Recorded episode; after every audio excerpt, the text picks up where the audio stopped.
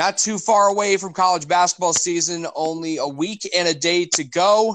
And on this episode, I'm going to highlight one of the unsung heroes, if you will, of the college basketball industry, and that is sports information directors. They are the ones that provide a lot of statistical information, provide social media graphics, whole nine yards. And joining me is one of those sports information directors from Creighton University, Rob Anderson. Rob, thanks for coming on the show today. No problem, Tim. Good to be on.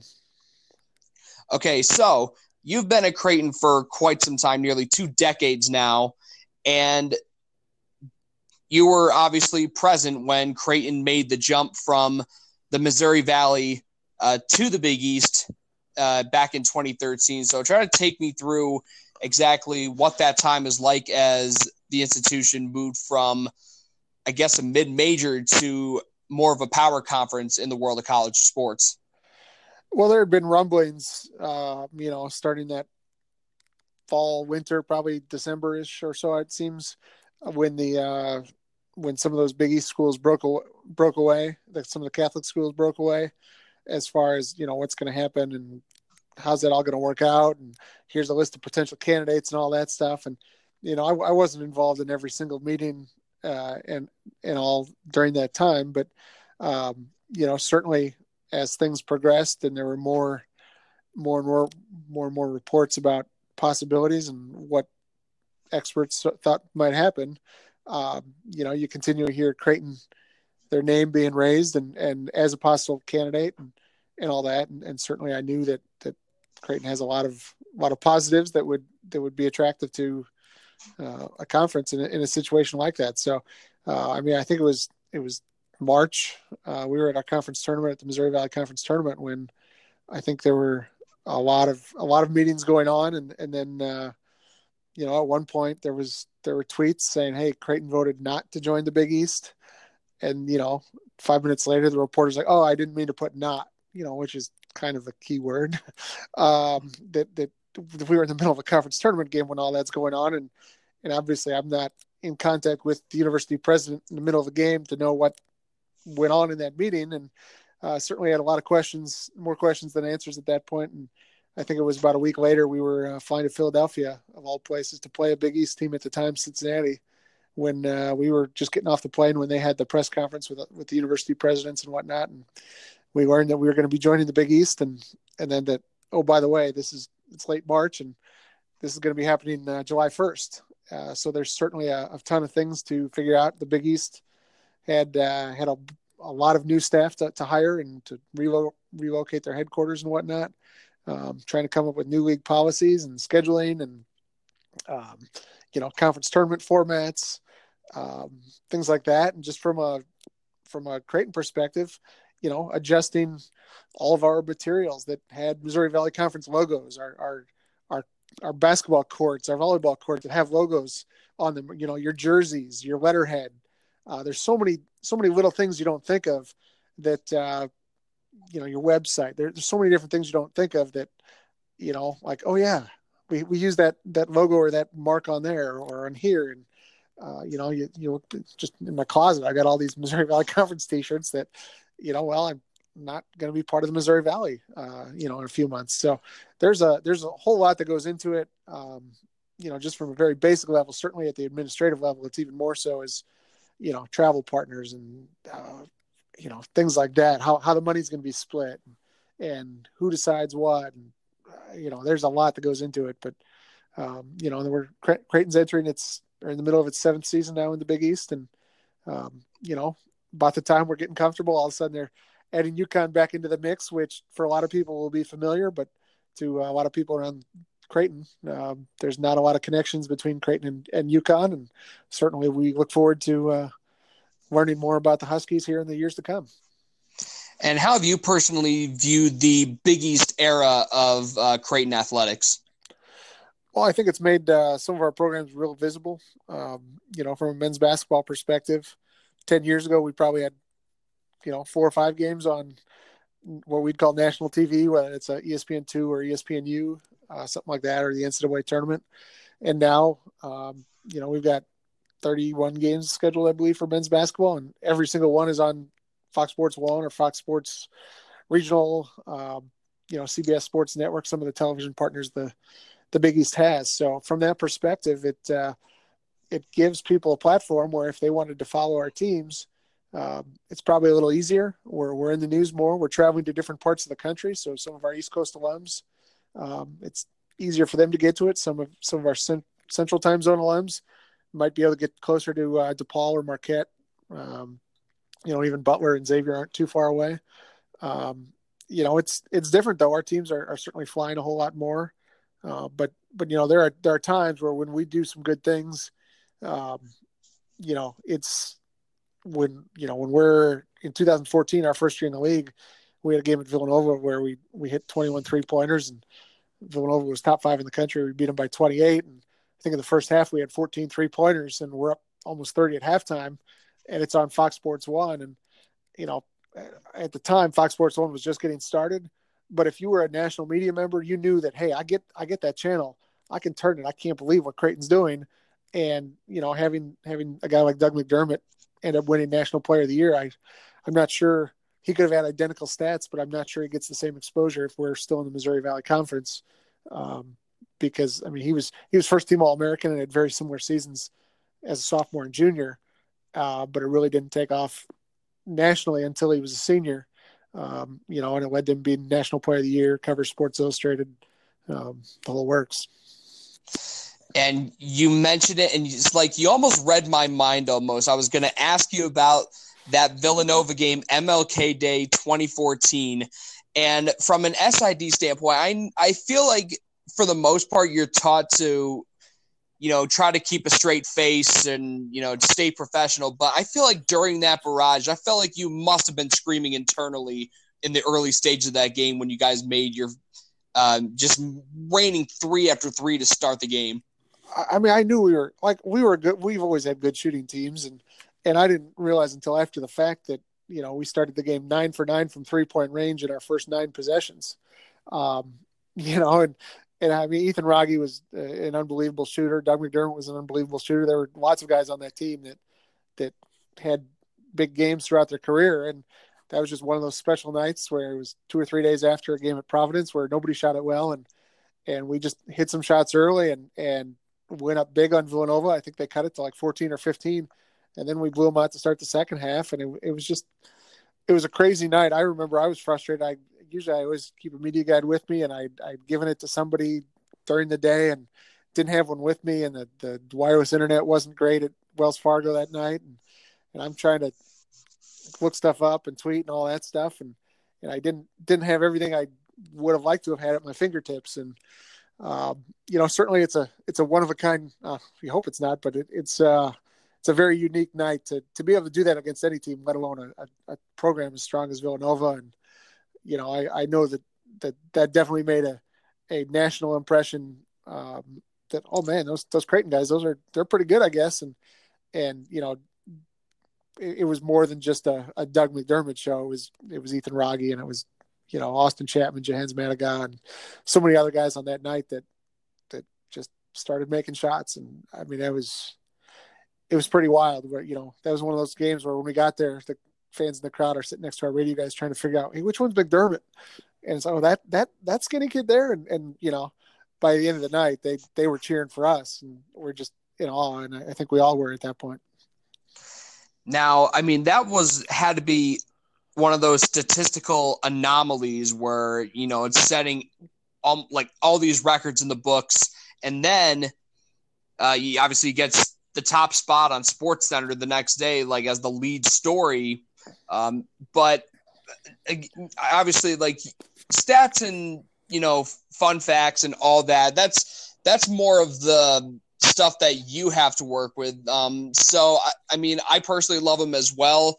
So I, I really want to know um, what um, what your overall um, where your interest in you know those information that kind of information led you to doing you know something like this. Breaking up i can hardly hear you. Okay so i, I was basically asking um uh what essentially what led you into um, working in sports information um specifically at creighton and then where your fascination with uh, statistical oh. information and things like that comes in yeah, I just I'm one of those kids growing up was always a stat nerd and playing playing various games that involved numbers and sports and stats and things like that. And I got into college and started working for the sports information office when I was a sophomore in college. Um, enjoyed that. Um, did an internship. I went to college at Wisconsin La Crosse. Uh, and as part of my major, I was a sports management major. As part of that major, I had to do an internship somewhere. And uh, my boss at La Crosse um, had worked, had done an internship himself probably 10 or 15 years earlier at Southern Illinois University in Carbondale. And uh, he was kind enough to put in a good word for me. And, and I talked to those guys and they said, "Oh yeah, if you want to come down here and work for free, uh, we'd, we'd take you. And, uh, so I, I moved to Carbondale, Illinois for a semester and, uh, worked down there. And, and when that wrapped up, I was trying to decide between, you know, grad school or, or trying to find a full-time job. And my preference was to try to find a full-time job. I, I wasn't interested in getting my master's necessarily. Um, and I was fortunate that another school within the Missouri Valley Conference was was Northern Iowa, and they had an opening, and um, I applied for that, got that opening, and then started a few months later, and was at Northern Iowa for three or four, three and a half years, and and uh, when when Creighton opened up, I applied for that opening and, and started Creighton in 2001. But it's it's it's just one of those things that I like the sports, I like the numbers part. Um, I've I you know, it, it it's one of those things. It involves a little bit of writing, uh, quite a bit of writing, and um, you know, it's it combines a lot of the skills that I I think I do okay, and um, it's it's a job that I'm not quite sure what else I could do at this point. All right, now I mean, obviously, you've been a Creighton for quite some time now, so you really know the city of Omaha pretty much front and back now. Um, so obviously Omaha, somewhere in Middle America, as the Counting Crows once said. Uh, what makes Omaha so great to you? Well, I, I think for you know, there's not a you know a top level professional team uh, in the state. Um, you know, whereas in a lot of the other Big East cities, you know, in Milwaukee, you're maybe overshadowed by the the Bucks or the Brewers, and in Chicago certainly there's the Bears and the Blackhawks, Cubs, White Sox, you name it. You know, and you go on and on with whether it's the Bengals or the Pacers or the you know what I'm saying, the Mets, the Yankees, right? Um, and in, in Omaha, Nebraska, um, you know, there's a AAA baseball team affiliate of the Royals, but there's not there's not that other top team. So so the the Creighton teams are a huge draw and certainly the University of Nebraska is an hour away, and they they've got a huge following throughout the state. But um, there's a lot of people in Omaha that that care much more so about uh, the Creighton Blue Jays, especially uh, when it comes to non-football sports. So uh, we've got a good a good audience. Our, our teams regularly lead the lead the Big East in, in attendance and in volleyball, baseball, men's basketball, soccer. Um, you know, and we've got got a good fan base. We get good coverage from our media, and it's uh, it's slow paced, uh, slower paced than New York City, where every time I go there, I, I'm not sure I could live in uh, the hustle and bustle that, that downtown New York City is. And uh, it's, you know, for somebody that grew up, I grew up near Milwaukee and, and, you know, went to school at a division three school and, and, and all that. I don't, I don't need, you know, a school, a state school of 50,000 or more students. Uh, I think something like this is much, much more conducive to it. And then, and then certainly Creighton has has done an unbelievable job with under the leadership of athletic director Bruce Rasmussen of uh, some top notch facilities, especially in the last fifteen to twenty years, uh, whether it be you know volleyball, women's basketball, baseball, soccer, men's basketball. Um, they've all got new facilities, and and we Creighton certainly takes advantage of those, and and uh, you know I like the people I work with, and and uh, you know the media is good, the coaches are great, the student athletes are good. I mean it's it's uh it's an easy place to like. Now, another thing that Creighton has been known for over the years, the Creighton versus Cancer Tradition, uh, something that's been going on for nearly a decade now. Um, what went into creating an event like this, and how has it been able to continue to be so great year after year? Well, head head men's basketball coach Greg McDermott uh, has been doing it uh, prior prior to even getting to Creighton. He did it when he was at Iowa State. Uh, his wife Teresa had breast cancer um, when he was, believe it. She was diagnosed with it when he was at Northern Iowa, um, and I think it may, maybe it was his last year at Northern Iowa. But then when he got to Iowa State, he he worked with the people at at Nike and all just to help with, hey, let's let's kind of let's let's put a face to this, and you know, and in working with, I, I know as far as it, it, he started doing it at Iowa State, but I know what we do at Creighton is, you know, our guys will wear special jerseys for that night that are you know pink and white, special sh- shooting shirts, essentially warm up shirts that uh, you know they auction off and, and raise typically around twenty thousand dollars for. Um, and and you know if you're if you bid and win the you know hey I I had the winning bid on jersey number two, um, you know you you could Tim you could say hey look you know what? I want to I want to have uh, such and such player wear this and on his warm up I wanted to say you know Grandpa you know Joe or or you know my my sister so and so who's maybe been affected by cancer. Uh, and it's it's something that that has a huge meaning because there's so many people that have have been affected by cancer or, or are close with somebody who has that, that it really connects a lot of people um, you know that and and you know there's there's a couple sponsors that are heavily involved with i mean they'll they'll give out 15,000 pink shirts and turn the arena bright pink. Um, you know nike's still works with coach mcdermott. Our guys will have you know pink and you know bright pink shoes that that you'll see. Sometimes the guys wear them just throughout the year just as a as a reminder and to, to raise that awareness and uh, and certainly raises money for a great cause. There's there's two hospitals in town that that don't agree on a whole lot of things and they're, they're very competitive with each other but uh, you know in the fight against cancer they're they're both in support of what coach mcdermott is doing and and uh, you know that's it's really a an, an outstanding cause and coach has helped with some of that money and, and raise, you know, building, building a, a gosh, I can't think of the name of it off the top of my head,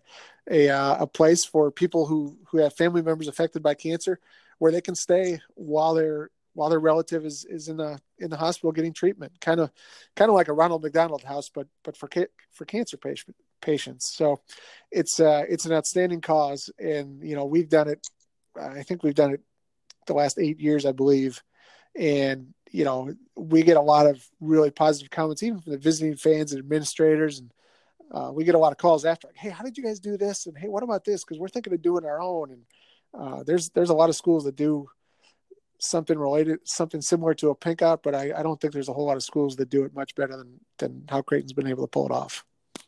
Yeah, and I I actually talked about how great you guys have been doing it over the years as part of uh, the an icebreaker segment. I did this about a few weeks ago, right at the beginning of October, and I talked about how a couple Big East schools, uh, only a couple though, Providence for one, and then Seton Hall last year had their own uh, pink games, and I essentially urged you know the rest of the conference to follow suit because I mean if, if you know Creighton's been pulling it off so well, Providence and Seton Hall followed suit, and both have gone well. So why not the rest of the conference? So um, I, so uh, segueing into something else now. Um, obviously, Creighton has been at the forefront of March Madness for quite a few years now, uh, making it to several tournaments since you guys have uh, joined the Big East back in 2013. But at the same time, too, recently you've also hosted the NCAA tournament quite a few times, including the Midwest Regional back in 2018.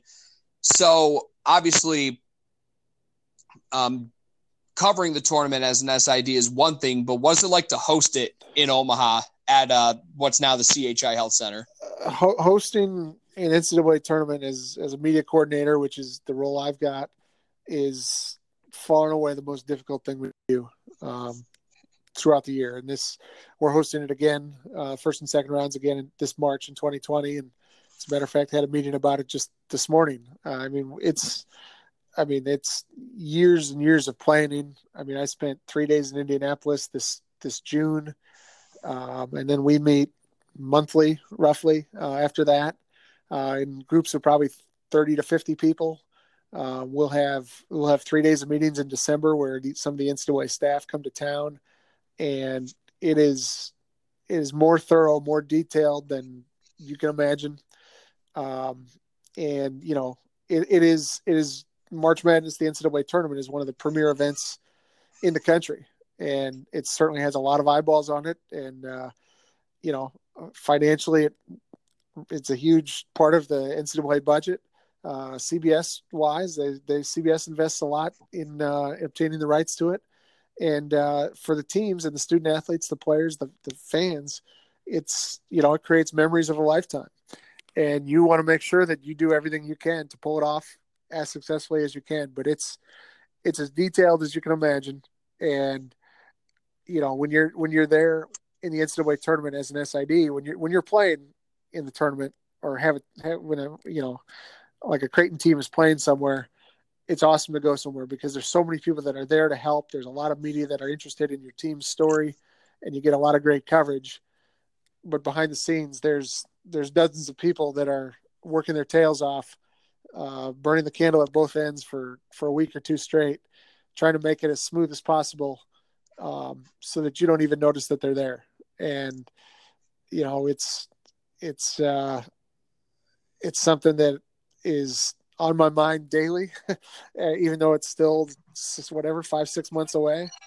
Um, and it, there's there's nothing like it. And you know we've hosted the first and second rounds in 2008, 2012, 2015, and again coming up in March. And, and like you said in 2018, we hosted the regional. And uh, you know they're they're different events certainly, um, and you know it's it's great exposure for the city. It uh, the the fans love it.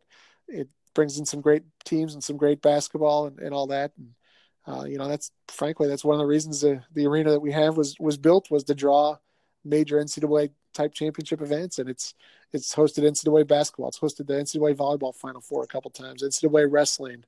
Um, they're trying to get the Frozen Four, the, the hockey championship, and it's hosted U.S. Olympic swim trials they don't want it to just be an arena that's used 20 times a year for Creighton basketball.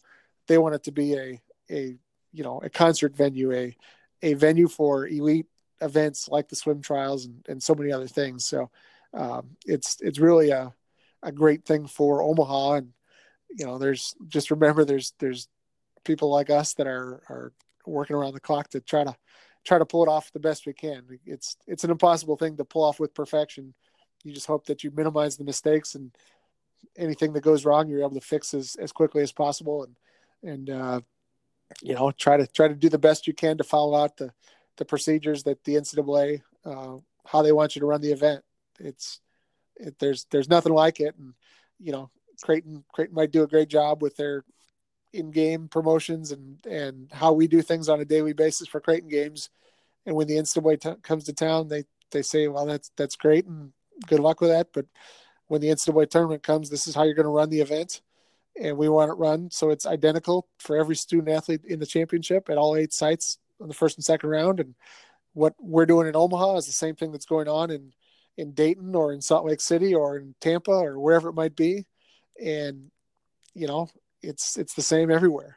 Um, and it's, it's a lot of undertaking to try to get everybody on the same page and educate those people that help us out because it's, it's not just me. There's, there's literally hundreds of people that are involved and uh, but it's, it's my job to help know what's going on to, to lead them and direct them the best that we can now uh, last last question before um, I put you on the cold seat for a little bit of rapid fire. Now, obviously, the CHI Health Center is a great facility in Omaha, but not too far from there, you got TD Ameritrade Ballpark, uh, the home of the Creighton baseball team, and also the College World Series is held there every year. And I can't even imagine, you know, like hosting March Madness is one thing, but hosting the College World Series annually, I feel like that's a whole nother monster right there.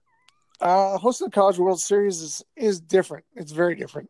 um, with that being an NCAA like championship, like a, a final round kind of thing. Um, the NCAA has a lot more staff that are there, and and to be honest, they do a lot of a lot of the dirty work um, and and make our job for those of us at Creighton um, easier. It's not to say we're not involved. I've I've probably missed ten games in twenty years of the College World Series of or so. The, the time I've been at Creighton, um, we're usually there, but it's the NCAA handles a lot of that stuff. But it's you know the, the World Series. It's for people that haven't been there. I, am not sure I've ever talked to anybody that has hasn't been there and thought or that, that's been there and, and thought it wasn't the coolest event they've ever seen. It's just got that old time charm, and it's it's you know college baseball doesn't get the same exposure maybe as college basketball throughout the year, where by the end of the season Zion Williamson is a household name and everybody knows his story. You know, you look up and down the the World Series, and it's like, oh hey, there's a, you know, Kurt Suzuki. Oh, he won a, he won a national title at Fullerton. Hey, there's, um, got you know, uh, Gerrit Cole. He he he. Uh, I don't know if he won. Garrett, Gerrit Cole and Trevor Bauer were, were college teammates at UCLA. They came to the College World Series. Jackie Bradley Jr. and and and some of those guys at South Carolina had a had a loaded team that was here several years in a row. And I mean, every every year there's there's you know virtually every College World Series team ends up having three to five future major leaguers on it, and some of them are on the fast track, and some of them are are are in Omaha a week after they've been drafted. So they're they're household names in Omaha, and and it's one of those cool things to say, "Oh, I remember I saw this guy do this in college," and and and you know, I mean, you name it. I mean, Vanderbilt's had so many great pitchers through the league, whether it's Walker Buehler or, or um, you know, Tyler Beede's up been up in the majors. Dansby Swanson's a, pretty good for the Braves now. Guys like that. I mean, that like man, we we've seen all those guys, and and uh, you know, Vanderbilt had a couple kids on last year's team that won a national title that you'll be seeing drafted pretty high here in the next year or two as as well. And they just you you get to you you follow the sport a whole lot closer, knowing that the championship is going to end in your hometown in June and and uh, in Omaha. I think that's probably the the top weekend of the year is is probably that those week or two in June when the College World Series is in town. Um, everything really comes to life, and it's it's an unbelievable event. Um, but I, you know, it's it's very cool. But from a simply a, a amount of workload perspective, the NCAA basketball tournament is is is a whole other league uh, compared to what the College World Series is. All righty, so um, gonna hit you now with a little rapid fire in a segment that I, I mean, John Fanto was my first guest on the cold seat, so I guess you are officially my second. So, are you ready for this, Rob? I'll do my best. All righty. Omaha's Omaha's well known for steak, and there's a lot of places that serve it. If you were to recommend one steakhouse to any visitor of the city, which one would you recommend and why? Uh, place that all the College World Series writers go to is called the Drover and it wasn't open last summer because they had a fire, but they've reopened and they're back in business. And it's uh, it's probably five to seven miles from uh, from TD Ameritrade Park. But there are there are writers that probably get there four or five times during the course of two weeks during the College World Series. That's there's there's a lot of great places though. I, I hate to single out just one. All right, favorite place uh, to visit in the uh, to visit in the Big East for me, it's boy. There's a lot of cool places. I mean, I, I grew up just outside of Milwaukee, so usually a trip to Marquette, I'll get to see some family, which which is always nice. Um, I, I like going to Xavier. There's some people I know in Cincinnati, but I think they've got a great environment at Xavier.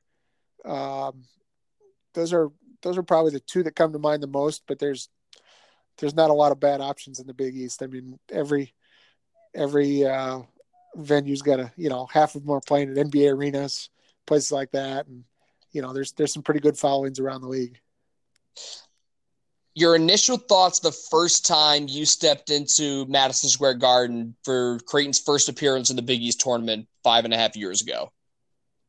Uh, for the we put we had played during the regular season, you know, a month or two earlier, but for right. the tournament, this is not going to be a rapid question answer. Sorry, but uh, sure, it's okay. It, it, was one of those things where we we showed up to like you know you you opened the conference tournament on whatever Thursday. We were the two seed that year. Well, the previous Saturday we had had senior day ended the regular season. Just so happened to be the day that Doug McDermott had a career high 45 points. He went over 3,000 career points. Um, and you know, like two days later, literally the day we got to New York and, and had our first practice, he was on the, the cover of Sports Illustrated came out. So, so there was, you know, a little bit of hype behind him in the middle of his National Player of the Year campaign. And then his, his first half of the Big East tournament, he goes for a Big East record for a half. I think he had 27 points. I think he had seven threes against DePaul. And, uh, we made it to the final that year, lost to, lost to the same Providence team we had just beaten on his senior day. But, um, the Big East tournament is is something else with with the fan bases and how everybody gets together. It's always a full house. I think the first game that day in the quarterfinals was the day that uh, Seton Hall hit a shot at the buzzer, Gibbs hit a shot at the buzzer to beat Villanova, and that was that was one of those things like, whoa, this is. anytime you see a buzzer beater in a conference tournament, NCAA tournament, those are always pretty cool to witness in person. So uh, that left a good impression. There's, I mean, I, I, I still miss the Missouri Valley Conference tournament uh, and, and, the way that, that things were run by by their league office in St. Louis and, and all that. But uh, the Big East is certainly does does pretty well itself at uh, hosting conference tournaments and, and all that at the Garden. I mean, who doesn't love a little Arch Madness, right?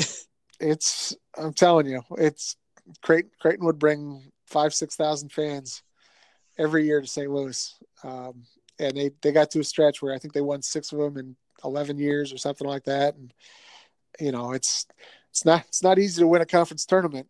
And uh, I think I think our fan base has just thought like, oh yeah, it's cool. We go to St. Louis every year, and we go down there for three or four days. They win the tournament, we storm the court, and we have a good time, and we start spring break, and it just came to be a habit. And, and then certainly you, have seen some of the fan, that some of the travel our fans have made, especially those first year or two uh, within the Big East, where I, think the first year they sold 2,500 plus tickets and and all, and, we've got got a great fan base that's been top 10 in the nation for a number of years now, and typically average right around 17,000 fans a home game, and and uh, you know a lot of those fans are interested in following us on the road, and certainly uh, Madison Square Garden is is attractive not only to the players and coaches, but you know, there's a lot of fans that have uh, Madison Square Garden on their bucket list, and, and they want to go follow the Jays, and that's as good a place as any.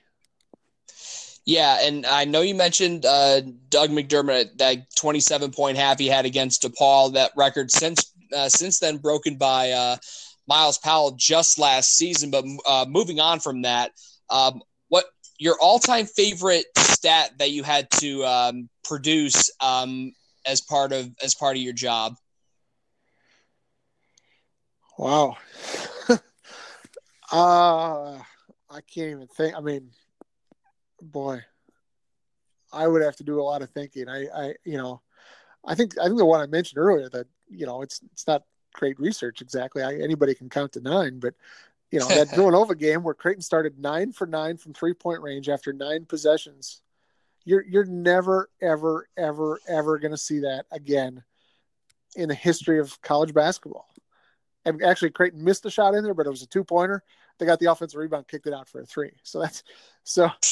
I mean, it's it was the and especially against the top five team on the road. Um, it was it was just insane, and I mean, I've seen a lot of things.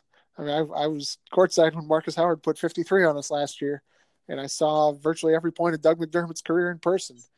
But uh, that game against Villanova, I, I think a couple years ago, we we celebrated our 100th anniversary of, of, Creighton basketball. The Omaha World Herald did a whole bunch of uh, features and whatnot. And I, I, think I think they ran a fan poll or something. I, I, think they had had that as the first or second best moment or best game in, in Creighton history. And you know, usually you think of oh that buzzer beater or that you know great performance by one guy, and instead of a a team won by 28. But it's it's it's a special moment that you know still when we go back to to Wells Fargo this uh, January or February. Um, you know, I, I, wasn't sure Villanova was ever going to let us back in that arena. Uh, it seems like we always kept going, playing at the Pavilion up until recently, but uh, we're going back to Wells Fargo this year, so hopefully we can uh, recreate some of that magic. All right, now, um, oh my God, I just I just had this question on the tip of my tongue, but oh, so Nebraska is not that far from South Dakota, but uh, during um, so since you during your tenure, uh, who would you put on the Creighton basketball Mount Rushmore? Well, I think Creighton's had a lot of really, really good players, but I, I think, I mean, Doug McDermott was a National Player of the Year, all-time leading scorer, all-time single season. I think he's got the top three. I think he's up there. Paul Paul Silas sure. is uh, owns rebounding records that I think he owns our top 27 single game rebounding performances. I mean, it's wow.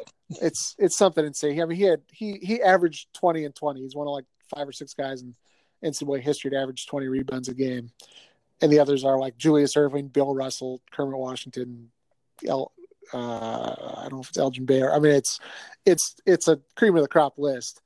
Uh, you know, academic All American, NBA player, NBA coach. I mean, he's he's certainly up there. Um, I think Kyle Korver has certainly had a nice, long, extended NBA career, and um, you know he was a second team All American in 2003. And then uh, you know Dana Altman was was uh, was our head coach and kind of led the resurgence. Uh, he took over in '94. It took him a couple years to get it going, but but he he kind of he was our coach till 2010, and uh, he's our all-time wins leader. Took us to the postseason. I think his last 13 years or 14 years, something like that. I, I don't have it off the top of my head, but um, and he, you know, he helped recruit Kyle. I mean, he was or he was uh, Kyle Korver's coach. Um, but man, we're we're leaving so many. I mean, Bob Harstad's top five in school history in points and rebounds. Roddy Buford played in the NBA. He's over 2,000 points. Ryan Sears is regarded by a lot of people as our best point guard ever. I mean, you could go, you could go up and down the list, and and you could you could build a couple more Mount Rushmores and, and everything else if you wanted to. All right, so final question. Let's just say aliens invade the Earth, and they somehow ask this question what's this big east we've been hearing about if you were to answer that question how would you answer it man i hope the aliens don't land anytime soon um can only hope yeah well i would say it's it's a bunch of primarily catholic schools that that you know are very strong academically and athletically uh, compete at the highest level. Uh, really focused on basketball, but but good in a lot of different sports. Um, and they they play in, in some of the best you know facilities in the country, uh, whether it's home arenas or or postseason tournaments or whatever. Um, you know, I and it's probably just getting started. You know, it, it's only 40 years. You look at some of these other leagues that have been around for Big Ten, 100 plus years, and you know, I, I don't know the ACC, but I'm sure they've been around forever. And you know, the Big East, you, you think about it, it's 40th anniversary year. It's it's not like it's been around forever. And and in this current current grouping of teams, it's year seven. Um, you know, I know there are a lot of great great memories and great players and, and moments, you know, that I watched before we ever joined the Big East, before that was ever a thought, whether it's, you know, the Patrick Ewing, Chris Mullin days or the Derrick Coleman, Allen Iverson days or, or Dwyane Wade, any, anywhere in between. Oh, actually, Wade wasn't in the Big East, but you get the idea. But I mean, there's been so many great guys right. throughout the league. Um, Carmelo or Washington and, too. Yeah, and it's just yeah, boy, it's it's pretty cool. But I, I think the aliens would take a while to digest it all. They'd have to they'd have to sit through a season of of uh, you know the Big East and, and all its different sports to really get a good feel for it. You know, I definitely if if and when they come, I will make sure I'm the first that gives them that experience. I will put that on the top of my to do list. If the aliens come, I will make sure I, I've informed them to the best of my ability. Sounds good. All right, Rob. Uh, thanks for coming on the show, giving us an, uh, an idea as to, you know, almost giving us a sneak peek behind the curtain as to how a lot of the magic goes down um, in the world of college sports. So, Rob, thank you for your time. Best of luck to uh, not only the men's basketball team, but all of your athletics uh, continuing throughout the entire season. Oh, no problem. A lot of the, a lot of the magic is it's it's a whole lot more people besides me that, that get a lot of that stuff done, and you're you're talking to, to just one person, but it's it's a huge operation, uh, and I'm just just one of many that that you know desire to help uh, help these young men and women you know have have great experience in college and and then pass along the word to our fans and, and help keep everybody informed. So appreciate the uh, the request. Awesome, Rob. Well, again, season starts next week. Uh, best of luck to your teams. All right, thank you. Welcome back inside the igloo. Now, during my last episode, I didn't have the chance to touch on this, but since I still got time with about a week left until opening night, and it's been a week since this came out, might as well talk about the preseason AP poll.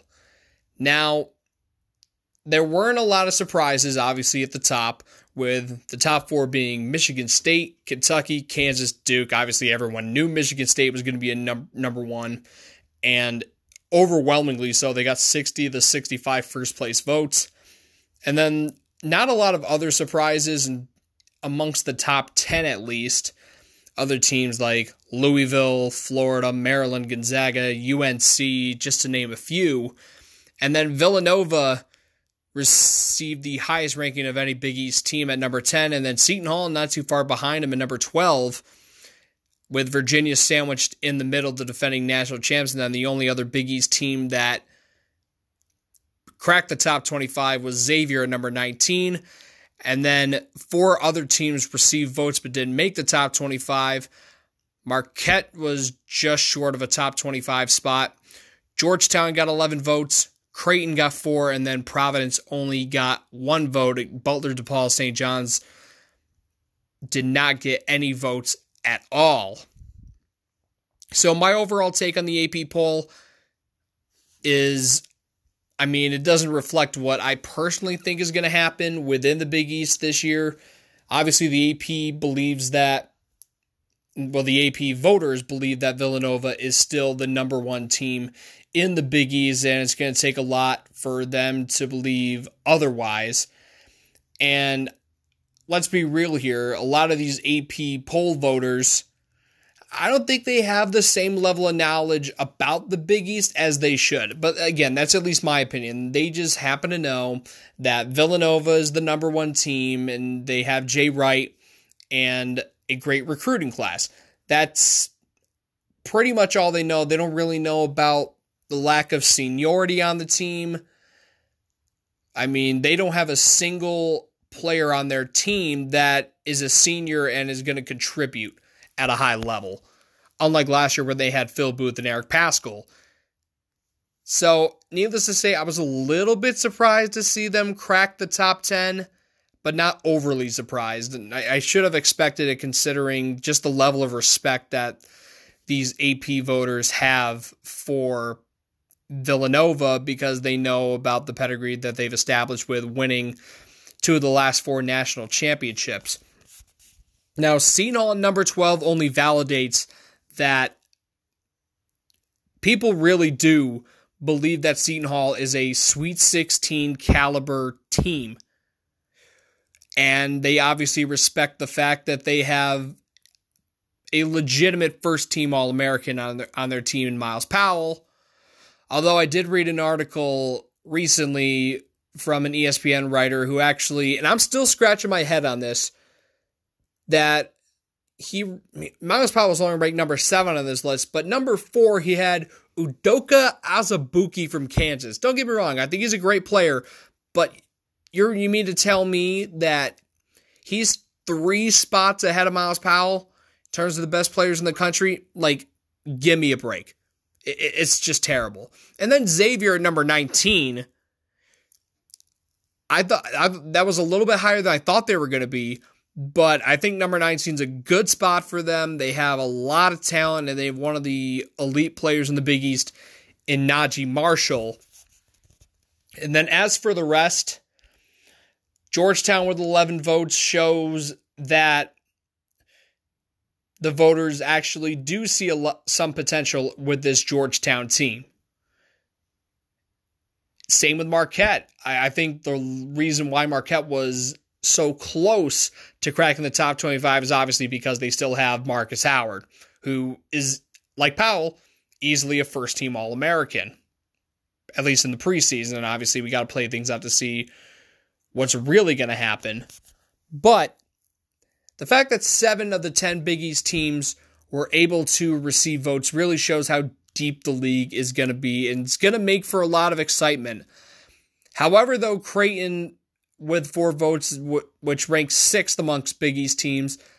However, they did suffer a big hit with Jacob Epperson basically breaking his leg.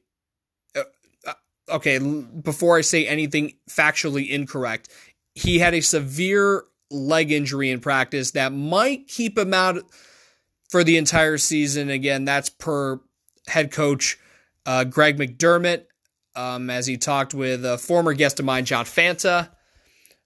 So that's going to take a major hit on a team that is already getting hurt in terms of size in the lineup. They're a very guard oriented team. Epperson had a lot of upside. He wasn't healthy for a big majority of last season. And they thought he was going to be healthy and ready to go for this season to play the whole season and then this only sets him back. And it's just a shame to see such a good player have to go through a tough stretch of injuries like that. It's it's horrible and you hate to see it. And then i mean providence only getting one vote surprised me a little bit because i think providence is a pretty solid team but like creighton they're very guard oriented however their one big man is really, really good, Nate Watson. However, not really sure about the timetable for when he's going to be back. However, according to some reports, he should be back for opening night. And, or am I mixing that up? Luwane Pipkins is expected back for opening night. Nate Watson expected back by the Northwestern game November 13th in Chicago. Even then, they still got David Duke, they still got AJ Reeves, and they still got an all Big East caliber player in Alpha Diallo. Overall, they're still a very good team, and I, I think they're I think they're better than Creighton now because of that unfortunate injury. But let me just say this about the preseason polls. In college basketball, they don't mean as much as the polls mean in college football because college football, a lot of the times, the rankings are based on respect, the pedigree of your program. That's why you see programs like Alabama and Clemson always constantly ranked near the top because of how good they've been. Well, for Clemson, at least over the years, recent years, but Alabama historically. Same with a team like Notre Dame. And listen, I'm a Notre Dame fan, I can say this. They don't. They didn't play like a top ten team over the weekend at Michigan yet they're they were still a top 10 team at the beginning of the season and a lot of that was based on respect at least in my opinion and in college basketball there's still room for lower tier teams teams like VCU for example who cracked the top 25 and the very last spot number 25 and then you had all these smaller tier teams Colgate got a vote Colgate a team that had just made their first tournament appearance this past season, their first since I believe the year I was born, 1996. And that was when they had Adonal Foyle who went on to have a pretty good career, notably with the Warriors in the mid 2000s.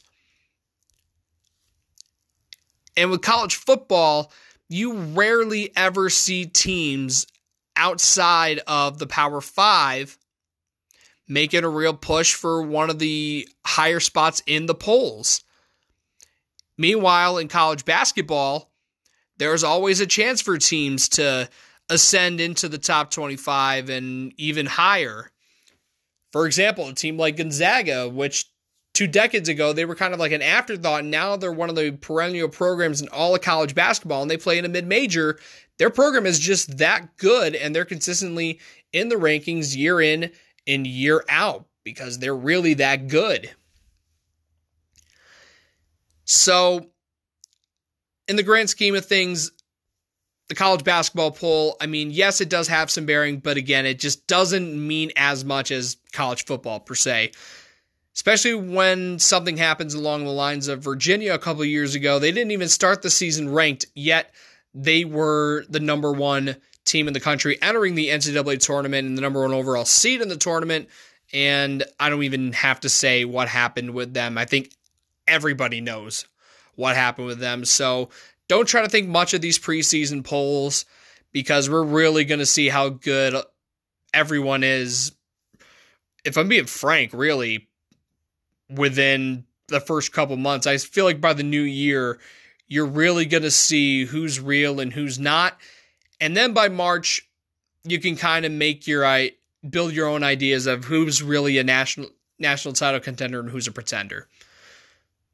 But then again, you know, all this preseason talk about who's a contender, who's not, who should be ranked higher, who should be ranked lower. It's all fun and games. It's a lot of fun to discuss, but the real fun is when the games start and we really get to see how how good everyone is. Don't go anywhere. My icebreaker, it's a good one. It's coming up next here on the Igloo. All right, folks, it's finally that time. It's time for this week's icebreaker. The regular season is so close now, and the time to finalize transfer waivers across the NCAA is coming real soon because everyone needs to finalize their rosters ahead of opening night.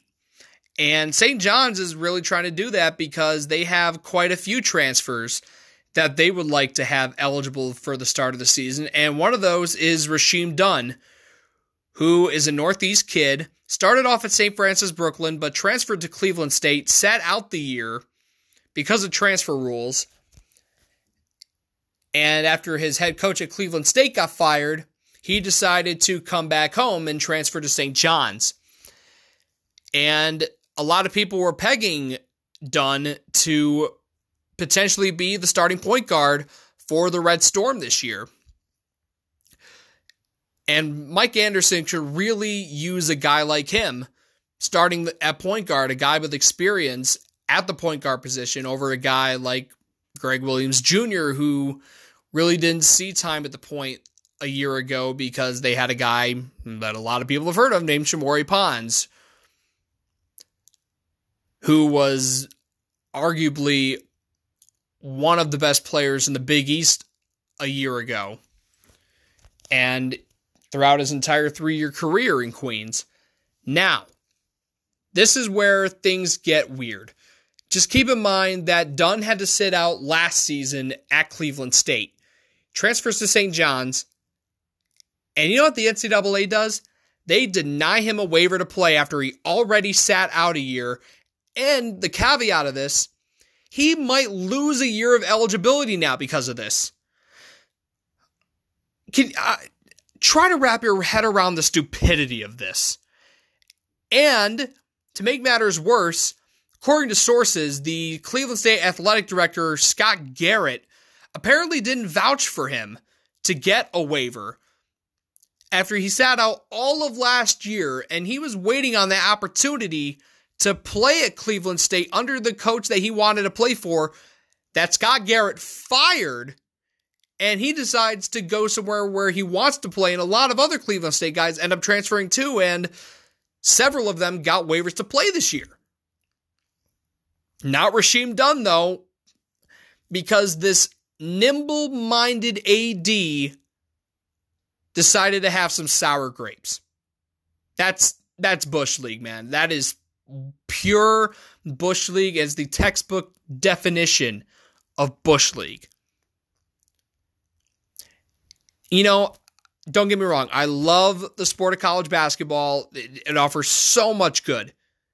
But it's just a shame that it's being run by such a corrupt, backwards hypocritical organization like the NCAA.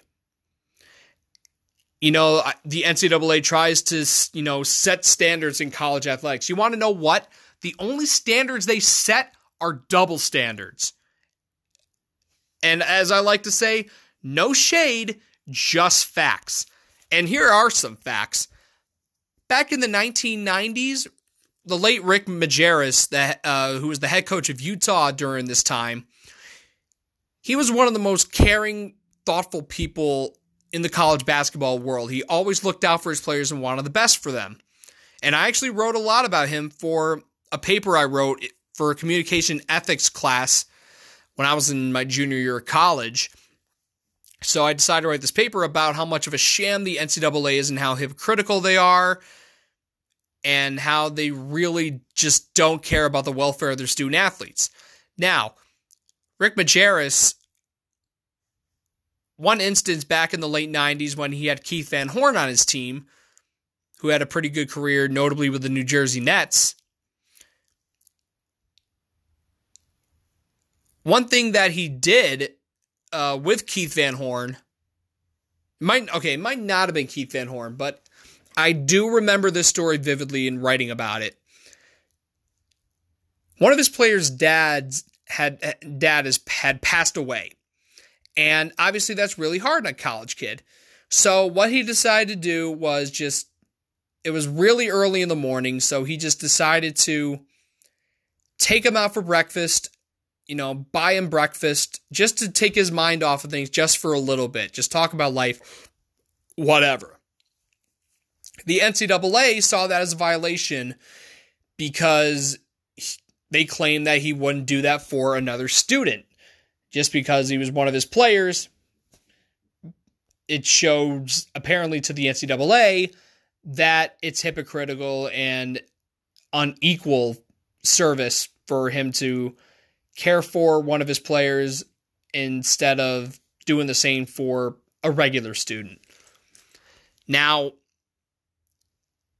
to make matters worse, here's another thing. Another one of his players, one of his best friends from from his hometown, I believe it was somewhere near Chicago, he had committed suicide. And what Rick Majerus did, he knows that it's awfully hard. It was one of his best friends. And he paid for his flight to go back home and attend his friend's funeral. You know what the NCAA did? Slapped with another violation. Because apparently the NCAA doesn't want you to show basic human decency. and that's exactly what they're doing here with Rasheem Dunn. He had already done his time sitting out a year at Cleveland State. Now they're going to make him sit out another year for basically no reason and just listening to a moronic athletic director with sour grapes because he wanted to leave the program because he wasn't going to be playing for the coach that he was going to be comfortable playing with and he wanted to be closer to his family. If you're a decent person, you would be happy for them. But nope, because you lost someone that could be vital to your program, you decide to just be bitter about it and basically rat him out to the NCAA and do everything you can to deny him a waiver to play. That is just pathetic. So, Scott Garrett, you might want to find a, a cone shaped hat and just write dunce on it and put it on your head because that's what you are to me. Same with the people at the NCAA deciding that this was a good idea because it's clearly not. And to be honest with you, it's very hypocritical because some of the waivers that they've given out already are for much less. And here's this guy, Rasheem Dunn. He's just trying to play the game of basketball again. And this is his third school because he started at St. Francis Brooklyn. Then he went to Cleveland State. Now he's here at St. John's. And here he is getting the, denied the chance to play basketball. The one thing that he probably loves more than anything other than his family. I mean, I can't speak for Rasheem Dunn, but I feel like if you're playing college basketball, if like if you're still playing basketball beyond high school,